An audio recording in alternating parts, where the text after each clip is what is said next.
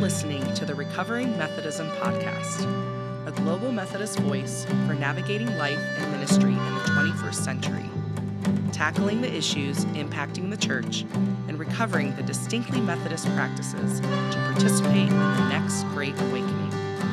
And now your hosts, David Cady and Caleb Spiker.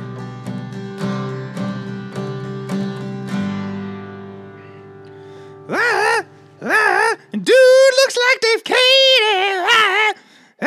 Dude looks like Dave Cady. Dude looks like Dave Cady. Dude looks like Dave Cady. Is that my new theme song? Is that my walk-up song to the pulpit now? Is that what we're doing? Well, I just, you know, my kids have really gotten into Weird Al Yankovic in like the last 2 weeks. So last night we were just sitting around taking songs and changing them, you know, largely based on our lives. And that was one of the creations that Dude Looks Like Dave Cady. Well, I'll tell you, there's nothing new under the sun. It's been done before, but I'm glad it popped up in Union County last night. That's good to know. All right. But it's good to be back on our podcast. And, you know, it just occurred to me. Oh, no. You know, there's that really sort of chill intro and Homa's soothing voice, and then... Well, yeah, you blew past that a long time ago. So we're good, though. Yeah. Right? Nothing, people are awake and dialed in. Like, what's happened? Either that or turned it off, one or the other. So for those of you who stayed, we're glad you're here. Is my car broken? You have found the Recovering Methodism podcast, coming to you from Columbus, Ohio, at the Riverside Church, right here in Upper Arlington, in the heart of Columbus, Ohio, just a stone's throw from the Ohio State University. That's the place. Go Bucks. I've disaffiliated from fandom. No. Just stay tuned. It'll be fine. Let's get into the topic of the day. All right, we're going to start with a big idea. It's kind of our Christmas focused podcast. Yeah. All right, we find ourselves in December, looking towards this great celebration. Our big idea. We're also on Christmas Eve, right? Everybody's busy planning Advent and getting ready for Christmas Eve in just a few weeks. And we thought we'd talk about Christmas Eve services in the local church. Yeah, it's our Super Bowl, man. Christmas Eve is our Super Bowl. It's our big night, right? Doesn't get any bigger. It doesn't. Right? What about Holy Week? Now that's our World Series. That's right. Right? It's a 4-game sweep that week, right? Yep. But we're in Super Bowl mode for Christmas Eve. So I know that there are folks tuned in, planning their own Christmas Eve services. And today we're going to talk about some of the low-hanging fruit and necessary aspects of Christmas Eve. Well, and I'm glad you said low-hanging fruit, because this is not a time to get cute or silly. Like this is the time to keep it down the middle of the fairway. I agree with you. In every aspect of the service, right? I agree with you. And you gave us a great example of being cute and silly with the opening to the podcast. So had to get out of my system. Yeah, we had to kind of describe what that looks like, and you know, we don't want to do that. No. It is unnecessary to go up there and like sing Leonard Cohen and pretend that that's somehow a Christmas carol. You got it. So let's talk about planning Christmas Eve in the local church. Whether it's one service, whether it's multiple services, whether there are multiple services that are identical, some churches do that, or there are multiple services that are very unique, which is really what we do. Here at Riverside, we have 3 Christmas Eve services, if you're in the Columbus area, on the 24th of December. 5:30 is our family service. Yep. 7:30 is our traditional Christmas Eve service with the choir, and then 11 o'clock is our sort of silent night, holy night moment with communion at the end. Yeah. So they're very different and yet very similar. So let's just talk about... It's the Methodist Midnight Mass. You got it. Let's talk about a few things regarding planning Christmas Eve, and I'll start with the importance of the setting, right? Mm-hmm. So when I say setting, when I think about Christmas Eve, what comes to your mind, Caleb, about the setting for Christmas Eve? Yeah, it's the goal is to be warm. The goal is to be joyful, hopeful, and to reflect that in whatever decorating decisions you're making, mm-hmm. In making sure you're asking the right people to be greeters and that sort of thing. Because we all have those people who are great greeters in August, but when you get that rush at 6:58 on Christmas Eve, you can see the frazzledness on their face. Yeah, that's not good for the last-minute guests that are coming in on Christmas Eve. To have a greeter says, oh, I guess there's a spot somewhere over there. Not good. So I read somewhere recently that the gospel inherently is offensive, but we don't have to be. So that's important for us to remember as we're talking about setting. Of course, we want the church to kind of put its best foot forward that night. Mm-hmm. Clean, bright, decorated, joyful, as you said, and then having the right people on the right places on the bus, from the greeter to the parking lot attendants, if you have that, to the person who's doing the welcoming, the first person to speak on stage. Mm-hmm. The whole setting, this is Super Bowl, so go all out. Yep. Right, and put your best foot forward. Let's talk about songs. Right, so Christmas Eve is always an opportunity for the church to sing, and to sing well. It's time for the nativity hymns, man. It really is. Away in a Manger, O Holy Night, Silent Night. You don't need to reinvent the wheel here. So let's sing the nativity hymns and sing them loud. Let's talk about that. Don't need to reinvent the wheel. My theory on Christmas Eve services is that primarily people come for two reasons. And one is to hold a candle, and the other is to sing Silent Night. Mm-hmm. Right? And if you don't do those two things, everything else is going to maybe miss the point for a lot of people.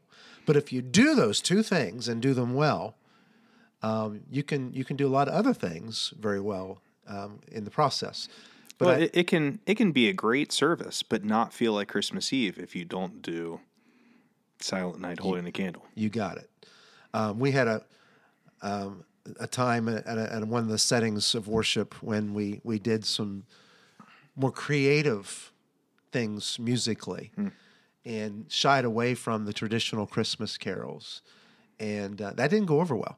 I'm sure it didn't. Right? So Christmas Eve, people expect to and want to sing Christmas carols. So the songs, again, keep it down the fairway here. Don't reinvent the wheel. Yep. All right. So setting, put your best foot forward, joyful, decorated well, with your best greeters on the front lines and your best people speaking into the microphone. You don't start the backup quarterback during the Super Bowl. Or the Michigan game, right? Oh, sorry about that, man. But let's just move on past that. I see you're grieving right now, Caleb. I triggered something in you with that. I apologize. So setting, songs, and let's talk about sermon. Yeah. So when I was a young pastor, I was dumb, and I said, I need to preach my best sermon of the year. It needs to be, find some little nuance here in Luke 2 that no one's ever found before, and really just, do some cutesy things. No. It's Christmas Eve. Like, save your cutesiness for August 3rd. Right? Like, Christmas Eve, simply share the good news that unto us a child is born. Yeah. Unto us a son is given. Yeah. The government will be upon his shoulders. He will be called Wonderful Counselor, Prince of Peace, Everlasting Father, Almighty God. That was a great relief to me in my ministry development as well, when I realized that I don't have to come up with something brand new here, right? That and what dawned on me at one point in my life and ministry, I thought to myself, you know, what if I had the opportunity to travel on Christmas Eve to another location in the world? And let's say I ended up in Scotland, right, or somewhere in the UK for Christmas Eve. And I found this old stone church, and I take the family, and we go to this old, there's 85 to 100 saints, Scottish saints. Saintly Scots. Saintly Scots. That's it. That's a nice Sean Connery impression you did there. I like that. That's your only Scottish impression you do, right? It's true. Okay. I've tried so hard to develop an Alistair Begg impression, and it's impossible. I can't get it. You can't. I think my mouth is shaped wrong. Well, stick with Sean Connery. I will. And keep working on it. But imagine, you know, we go into this church, an old stone building, and it's beautifully decorated, and the music is wonderful, and the pastor gets up to preach and decides it's time to tell a terrible joke, right?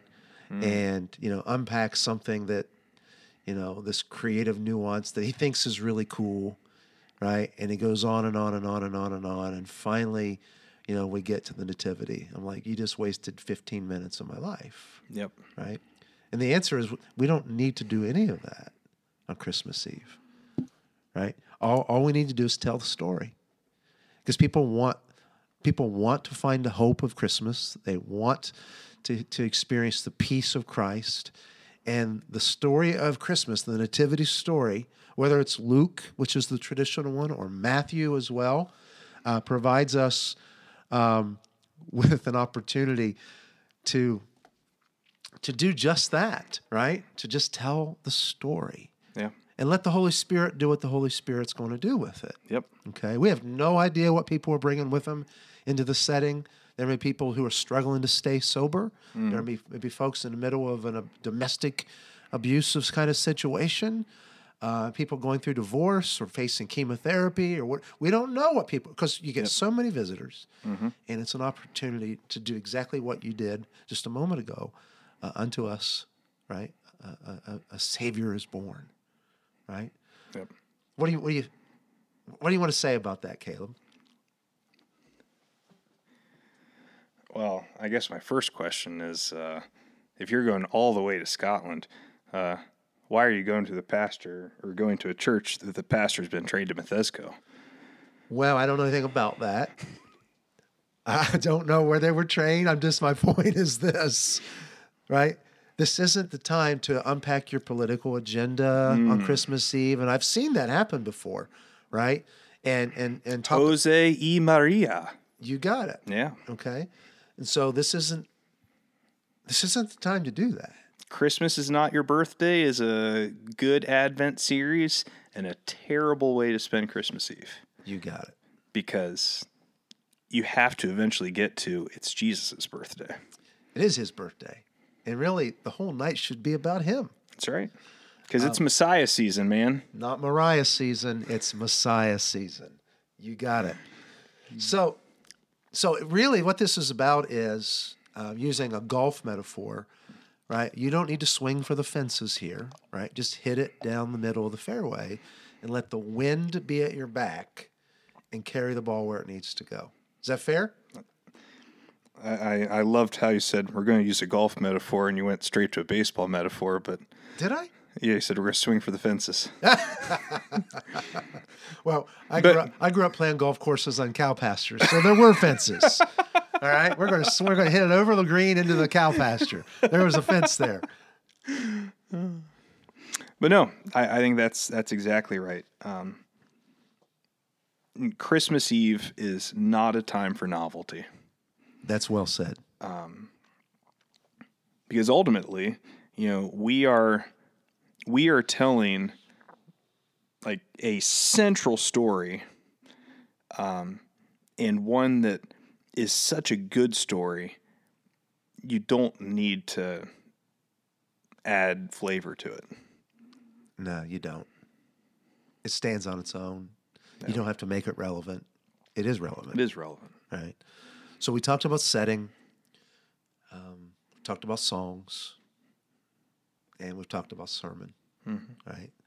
And I think if a church can get those three elements well cared for, it's going to be a great Christmas Eve. It's going to be a great Christmas service, right? That's right. It's the Super Bowl. It is. And as important as that is, as big of a night it is, it's really about simplicity. I mean, here's the thing about the Super Bowl, right? The team that blocks and tackles best wins. You got that right. It's like I remember reading a story where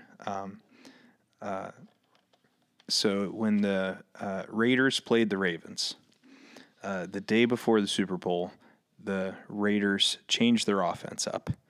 It's like, for whatever reason, their coach just had this like this stroke of like, it's not going to work. We need to do something else. They got really cutesy, and it didn't work at all, right? Because ultimately, football is a game of blocking and tackling. And when it comes to sharing the big stories of our faith, it's about getting the little details right, not about, you know, misdirection and razzle-dazzle. It's about just laying out the truth of the gospel, that that in time, the second member of the Godhead took on flesh, was born into the world. I like it. I'd like to say you can't mess it up, but you can, right? And so we need to get out of our own way and put Jesus front and center and make it about him. That's right.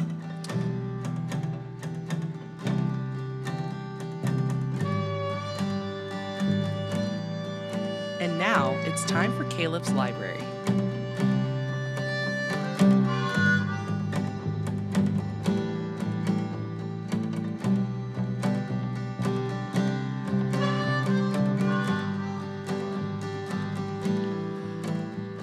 Hi, welcome back to our segment of our podcast called Caleb's Library. Caleb, you got a great book to share with us today. Tell us about the author and tell us about the title of the book. So this is easily one of the 5 best books ever written, written by St. Athanasius, the Alexandrian bishop of the 4th century. And it is called On the Incarnation. Classic. Classic of classics. All right. And you have one that was, the foreword's written by C.S. Lewis. Is that right? Oh, and so this edition, and part of what makes it so special, like the book by itself is amazing. The foreword written by C.S. Lewis is worth the price of the book. And it's the worst part of the book. Oh, wow. I mean, just... I have here, this is the Saint Vladimir's Seminary Press 2003 edition, and it is spectacular. So you're telling me the part that C.S. Lewis wrote is the worst part of the book? That's right. All right. So this high hopes for this particular book for us today. But I want to point out a couple of things that C.S. Lewis said, because I think it's meaningful for all of us. He starts off the introduction. There's a strange idea abroad that in every subject, the ancient books should be read only by the professionals, and that the amateur should content himself with the modern books. Thus, I have found as a tutor in English literature that if the average student wants to find out something about Platonism, the very last thing he thinks of doing is to take a translation of Plato off the library shelf and read the Symposium. He would rather read some dreary modern book 10 times as long, all about isms and influences, and only once in 12 pages telling him what Plato actually said.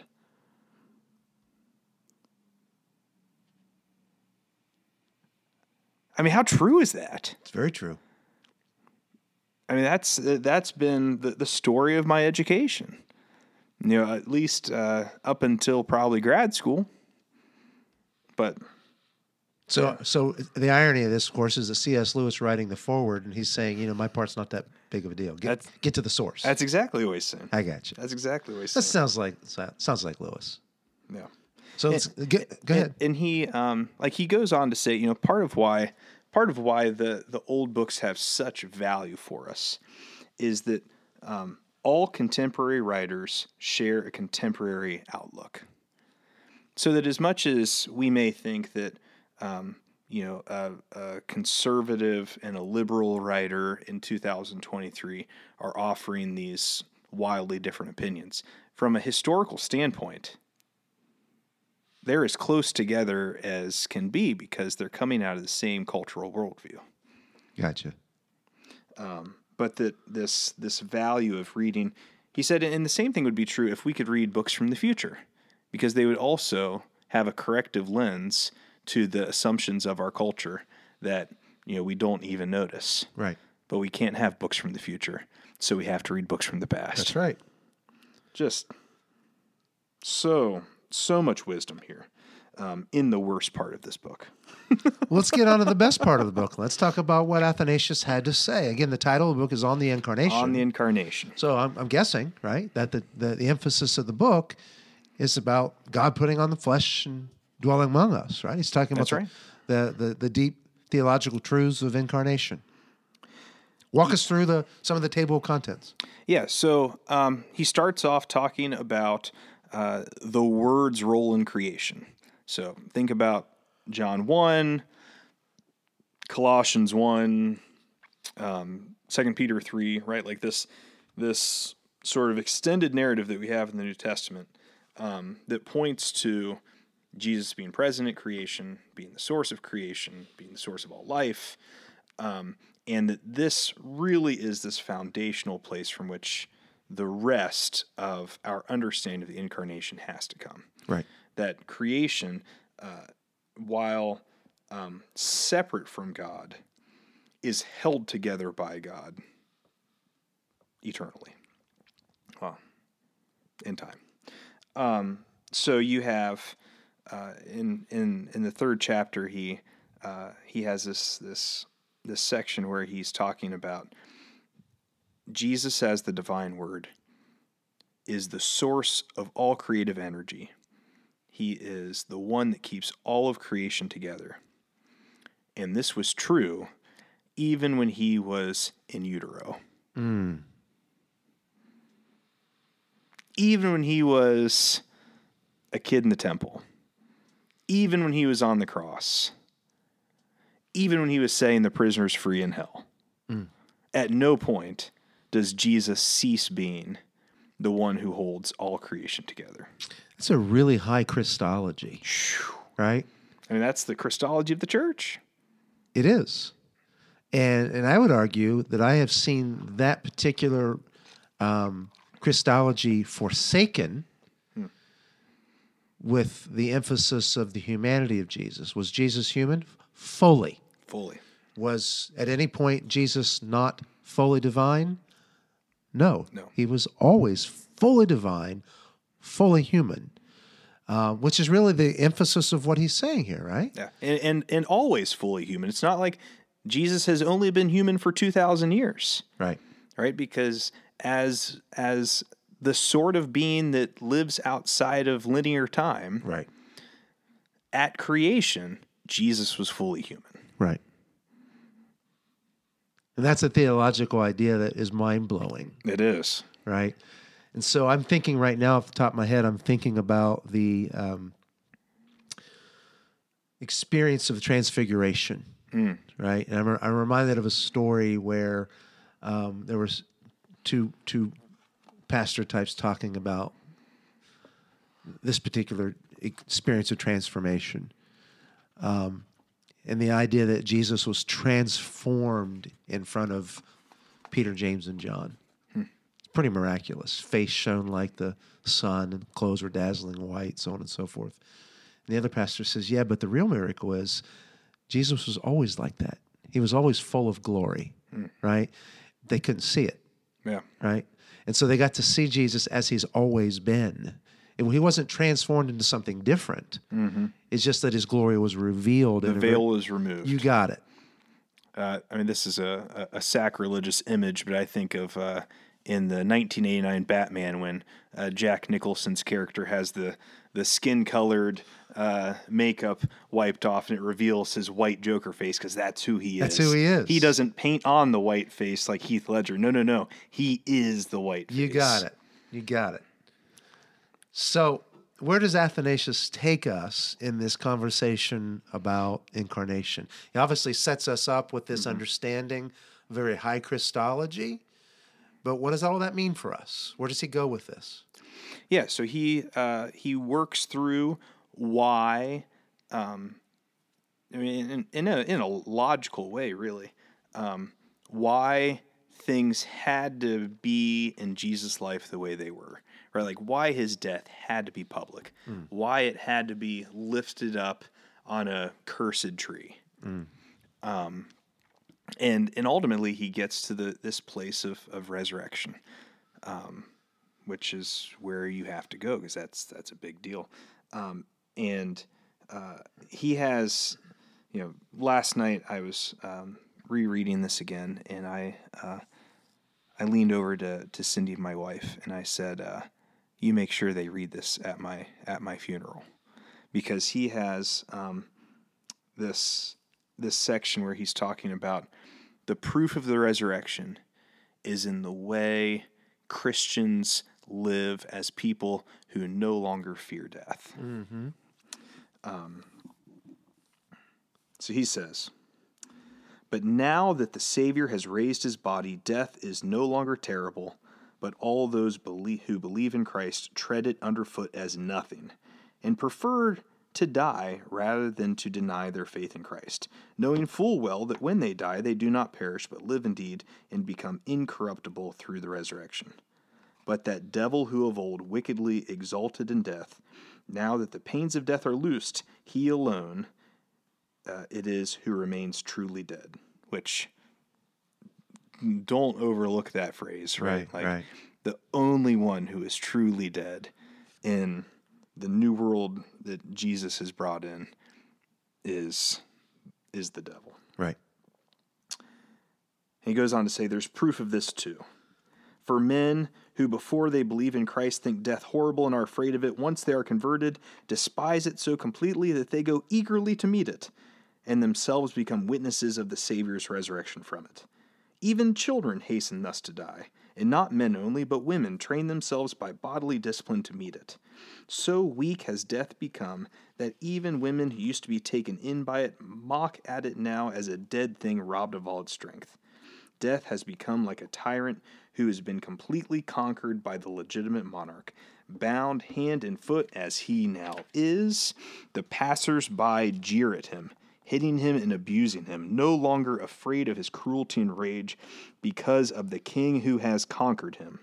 So has death been conquered and branded for what it is by the Savior on the cross.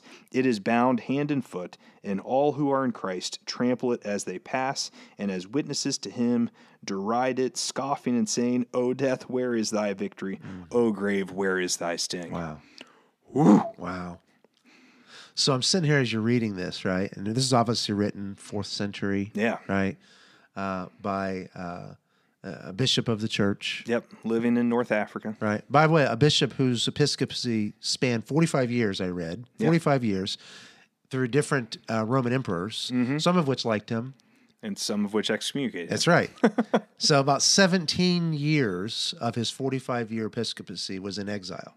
Athanasius contra mundum. You got it.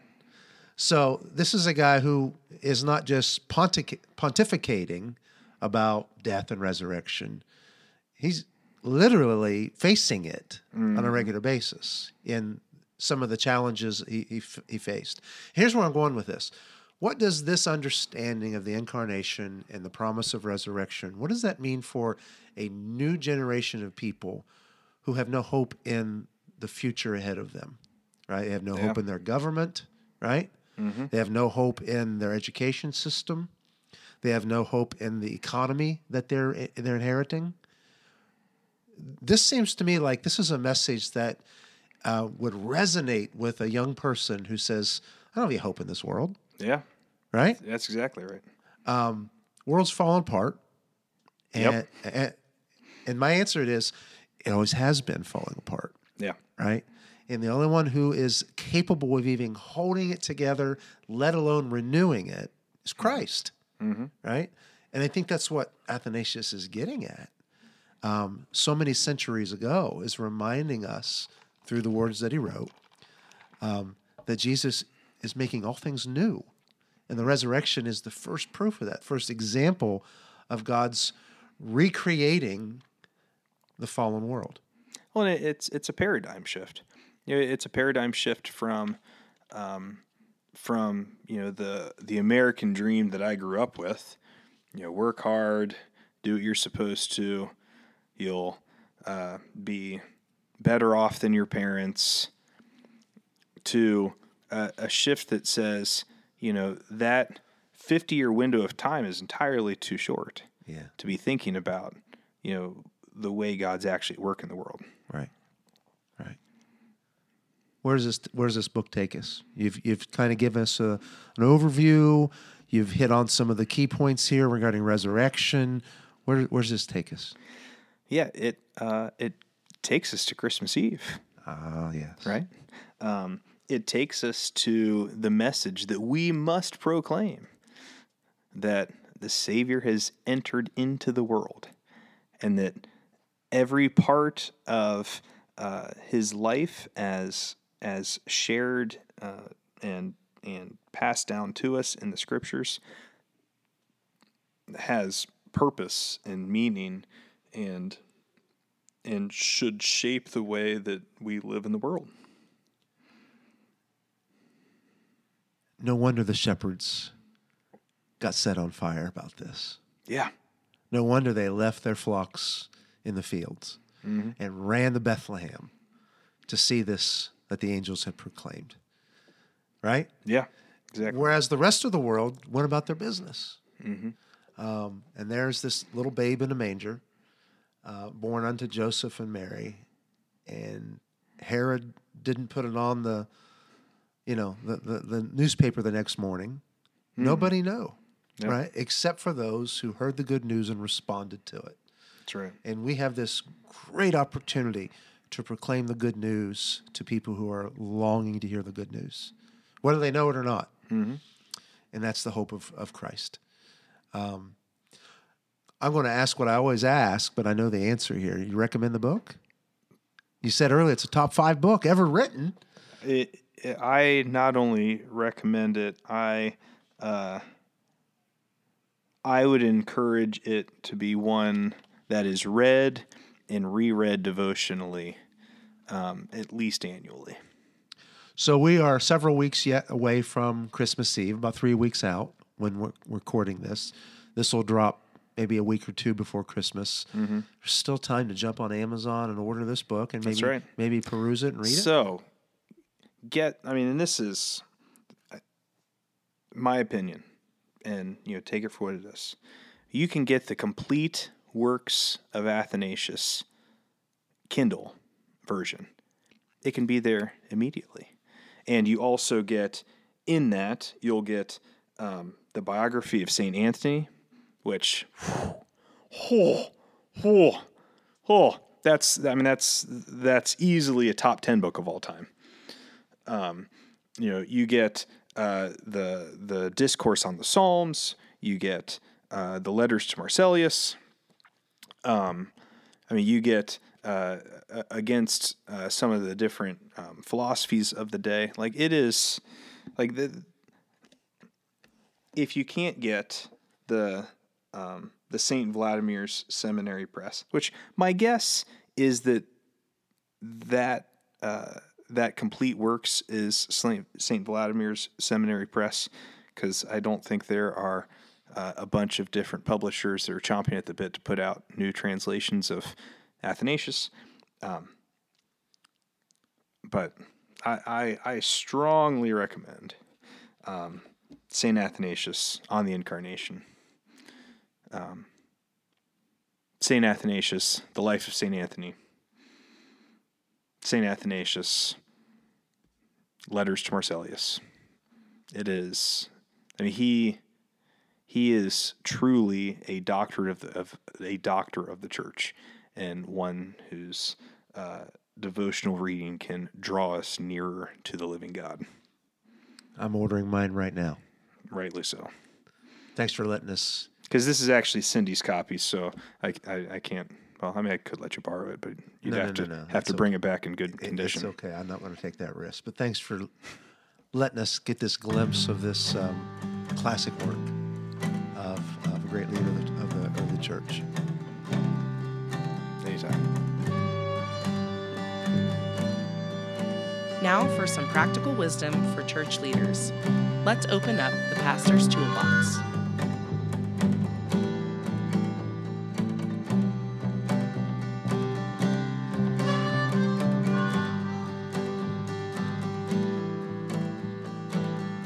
All right, making a little shift here, opening up our toolbox. And today we're talking about what goes into hospitality, especially when it comes to the Super Bowl of the church, Christmas Eve.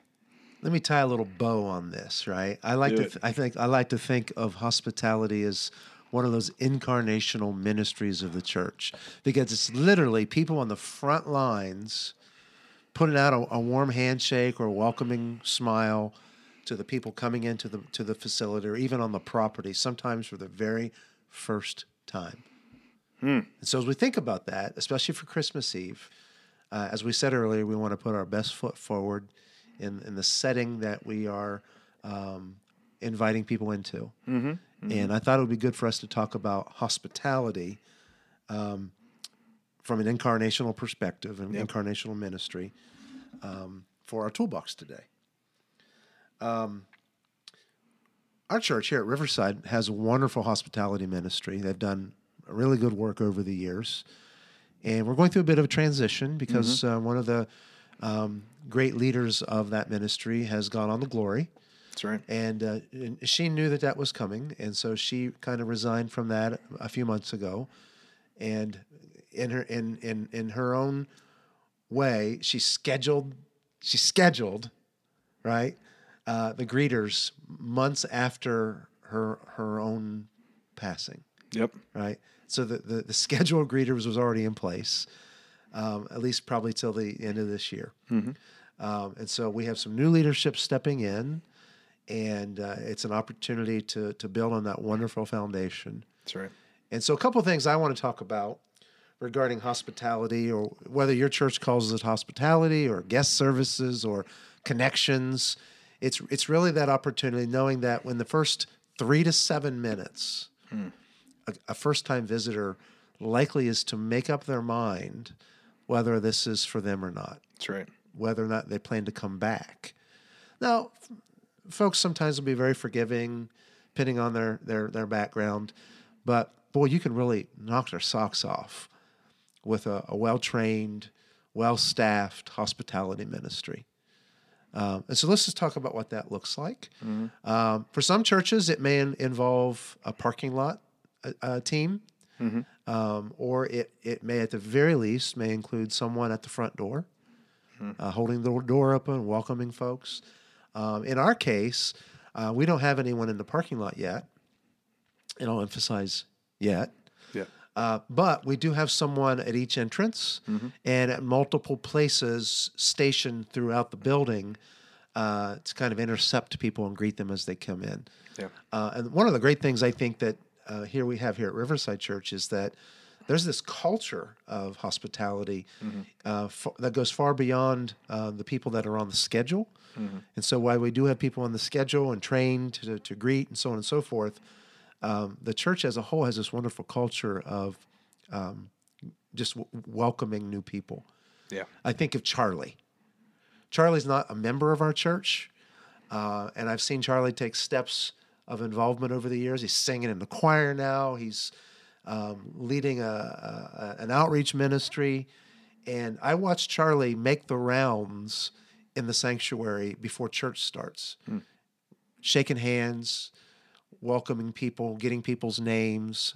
And no one told Charlie to do that. Yeah. It's part of the culture. Yep. Right?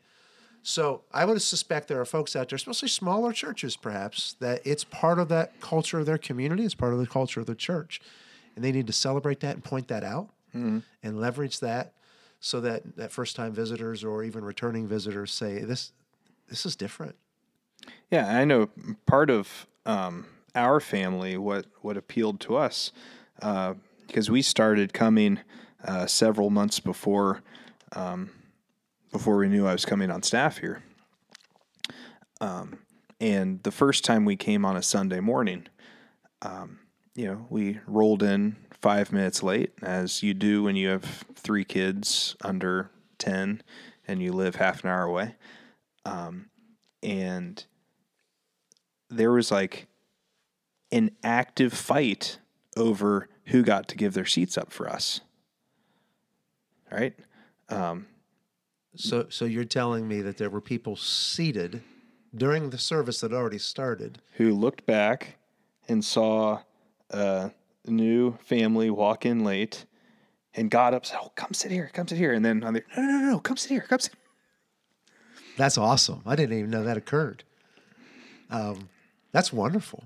That's part of the culture, right? And I would suspect that there are... When I think about how many churches I've been in where it's like, where you accidentally sit in somebody's seat and they, give you side-eye as they go to their backup seat. It was a pretty remarkable thing to watch happen. Yeah, and I would suspect that that kind of mentality does exist even here at Riverside.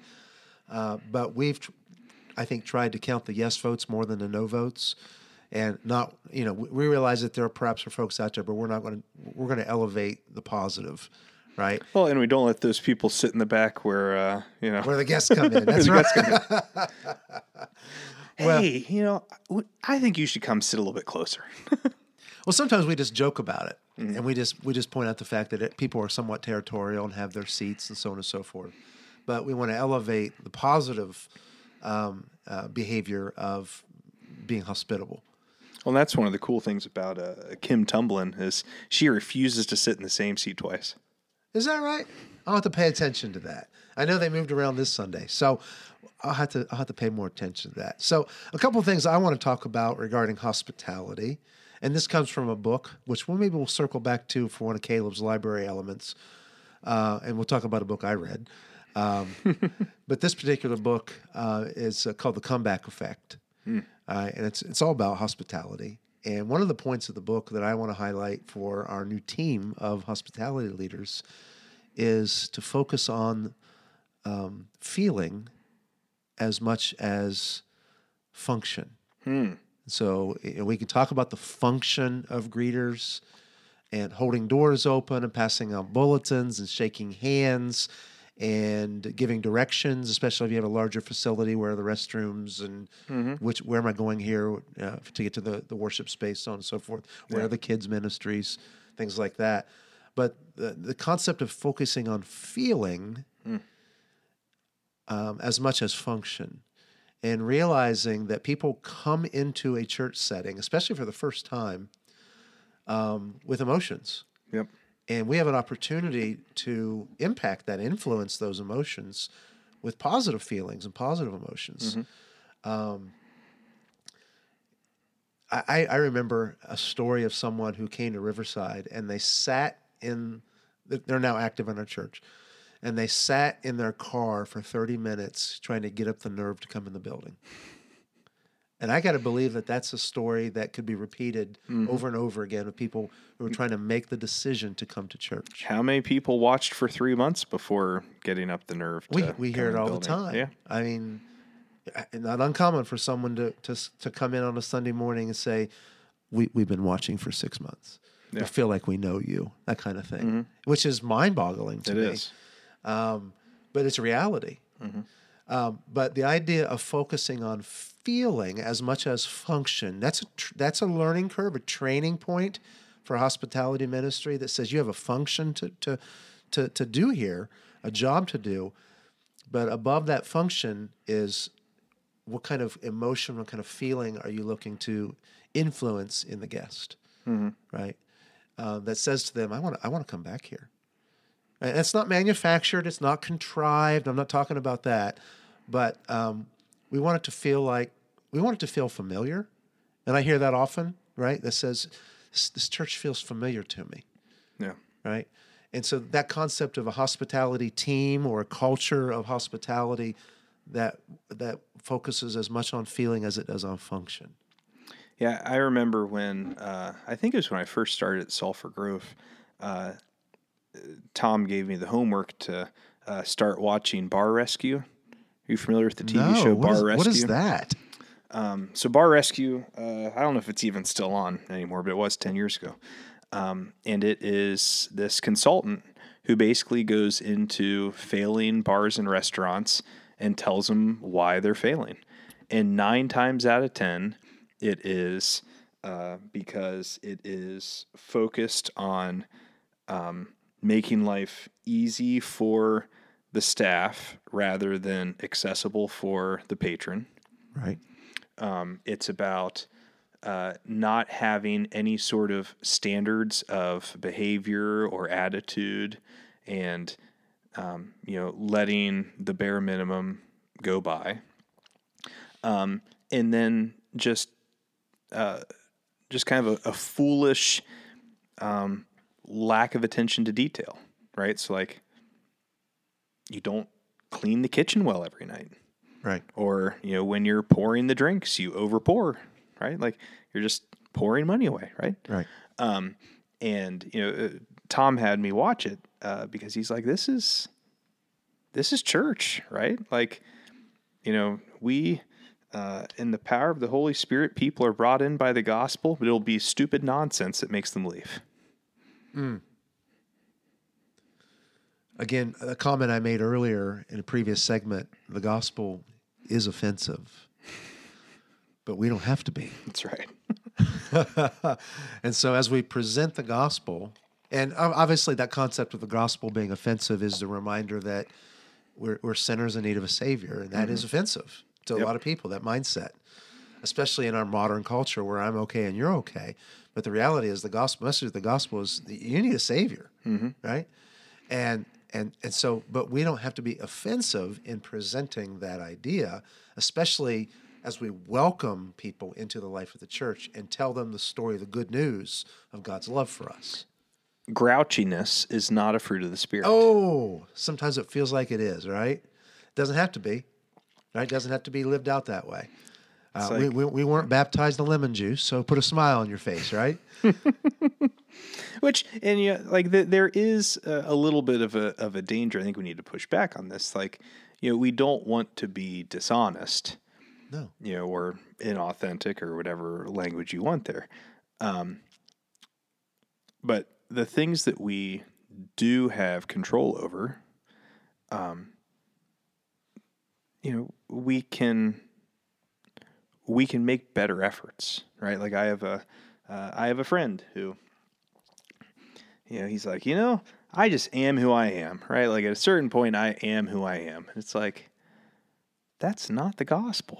No, it's not that you are who you are. Right. It's that who you are is marred and foggy and covered in barnacles, and that God wants to restore you to who you were created to be.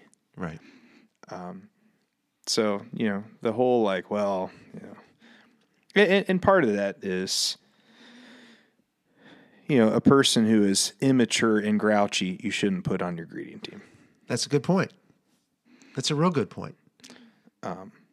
Because, the reality is there will be immature, grouchy people in the church. There's no two ways around it. Because the gospel is for the immature, grouchy person too. And they need to be set free from, the sin and death that entraps us all.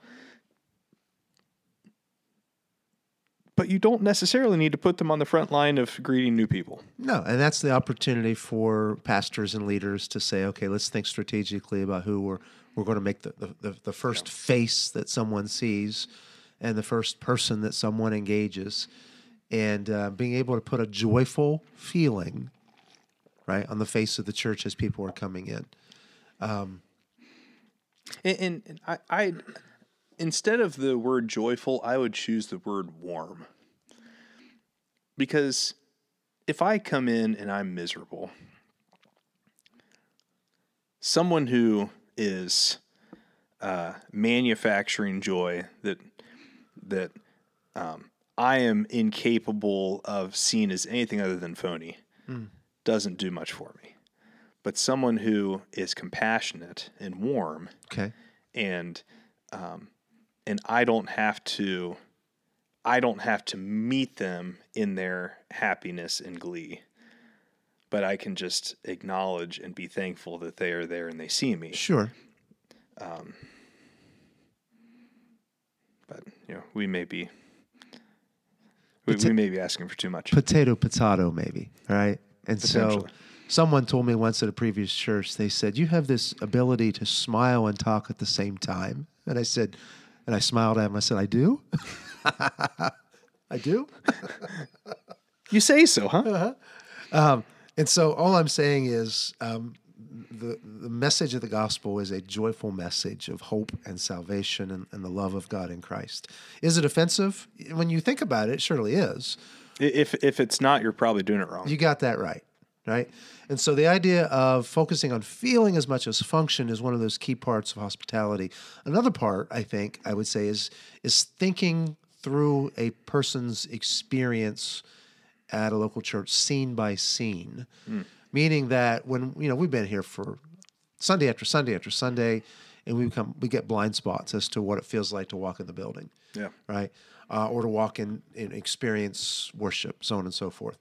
And we have one particular perspective because it's what we experience. Yep. How important it is to get the perspective of others. What's it look like to sit where they sit? To see what they see when they come in. That's walking through scene by scene. What does it look like to park my car? Mm-hmm. What does it look like to find the entrance to the building? What does it look like to walk into a narthex full of, or lobby, whatever language a church calls it, full of strangers who are in their little clique groups talking, and mm-hmm. I don't know where to take my kids, and I don't know where to fit in, yeah. and I don't know where the restrooms are, and I don't know where the sanctuary is. Again, walking scene by scene through a visitor's experience. Where am I supposed to sit? What is this? Is there anyone here like me? All those kind of questions that need to be asked so that a guest's experience is as uncomplicated as we can make it. Mm-hmm. Does that make sense? Yep.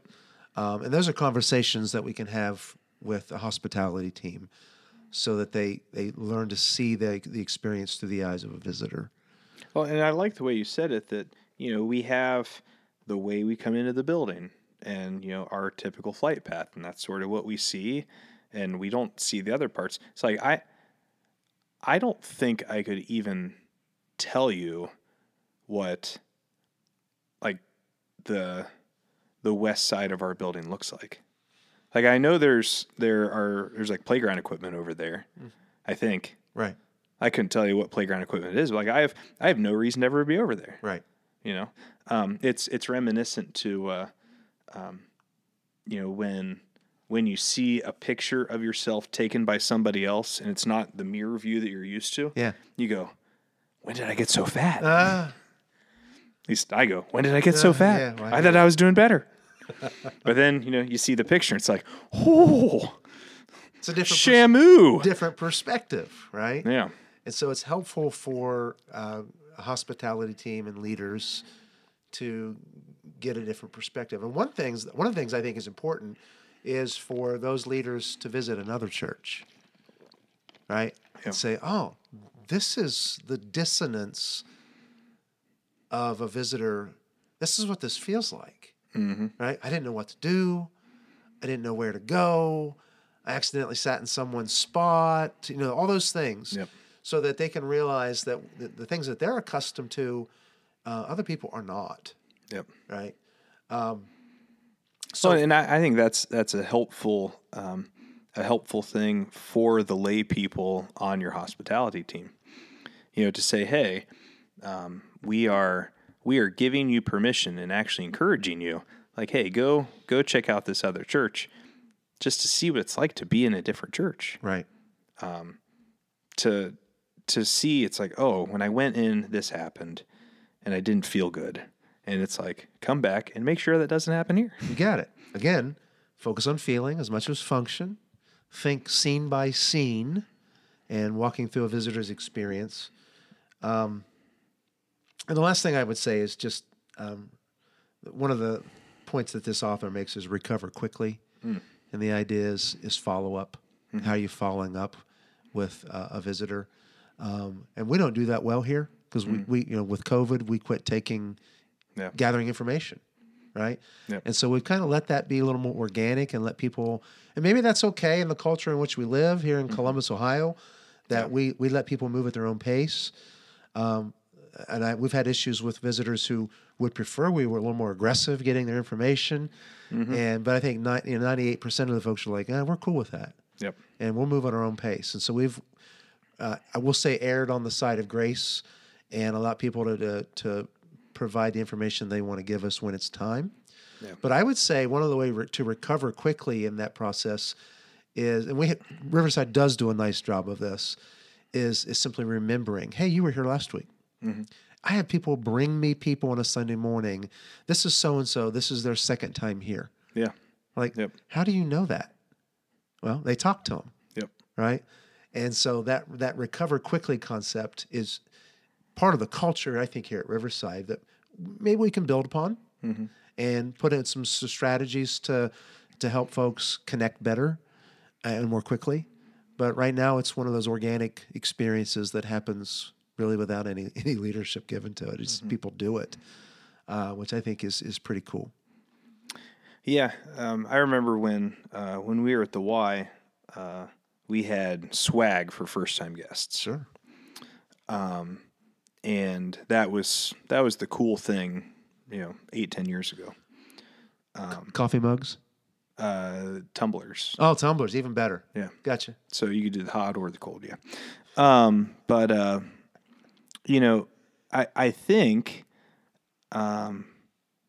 think the majority of those tumblers we handed out probably went right in the trash can because they aren't ready to rep us. Like, we haven't earned their trust yet. Right. Like, they don't want to give us that advertising. And I was talking to a friend who's a pastor down in Georgia, and he was saying they did away entirely with first-time guest stuff. And if you are going to do something for first-time guests, I think something consumable, so like a loaf of bread or something, is the way to go. But what they do have is he said, we make sure we have a swag table so that when you're ready to trust us, you can get your T-shirt and your mug and do your thing.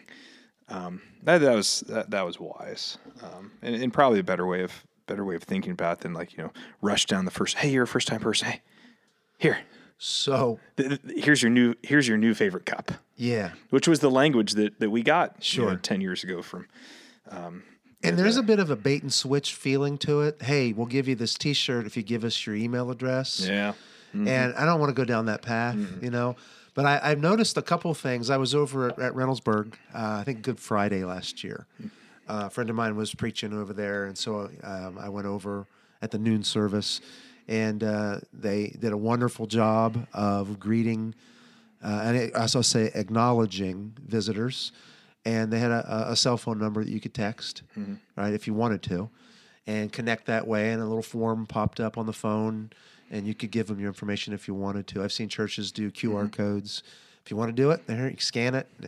I kind of like that because it puts the ownership back on the visitor to say, I'll give you my phone number. Or I'll give you my But it needs to be on their timetable and really not ours, and not a bait and switch. Yep. But I like that concept of being ready for them when they're ready. Yeah. And come get the Riverside Church T-shirt or whatever it is, or the tumbler or the gluten-free bread that Cindy baked or whatever it is. And you can get the brand new book coming out of Riverside Press. We haven't talked about that yet, have we? We may have last week. I can't remember. But we'll get there, right? The Riverside Gutenberg Press is just getting fired up. Oh, boy. The glue is in. First book's almost done. It's exciting. Yeah, it is. Well, I'll tell you what. We've had a good conversation today. The big idea, Christmas Eve, Caleb's Library, Athanasius, On the Incarnation, and our ministry toolbox conversation around hospitality and that idea of just being an incarnational ministry where we welcome folks into the life of the church. I think it's a healthy conversation. Anything else you want to say before we wrap things up today, Caleb? No, I think we've greased the pig. Yes, we have. Indeed, we have. We're heading towards Christmas. Have a great rest of the Advent, and we'll see you next time. It's Messiah season, people. It is Messiah season. All I want for Christmas is shut you off right now. That's enough.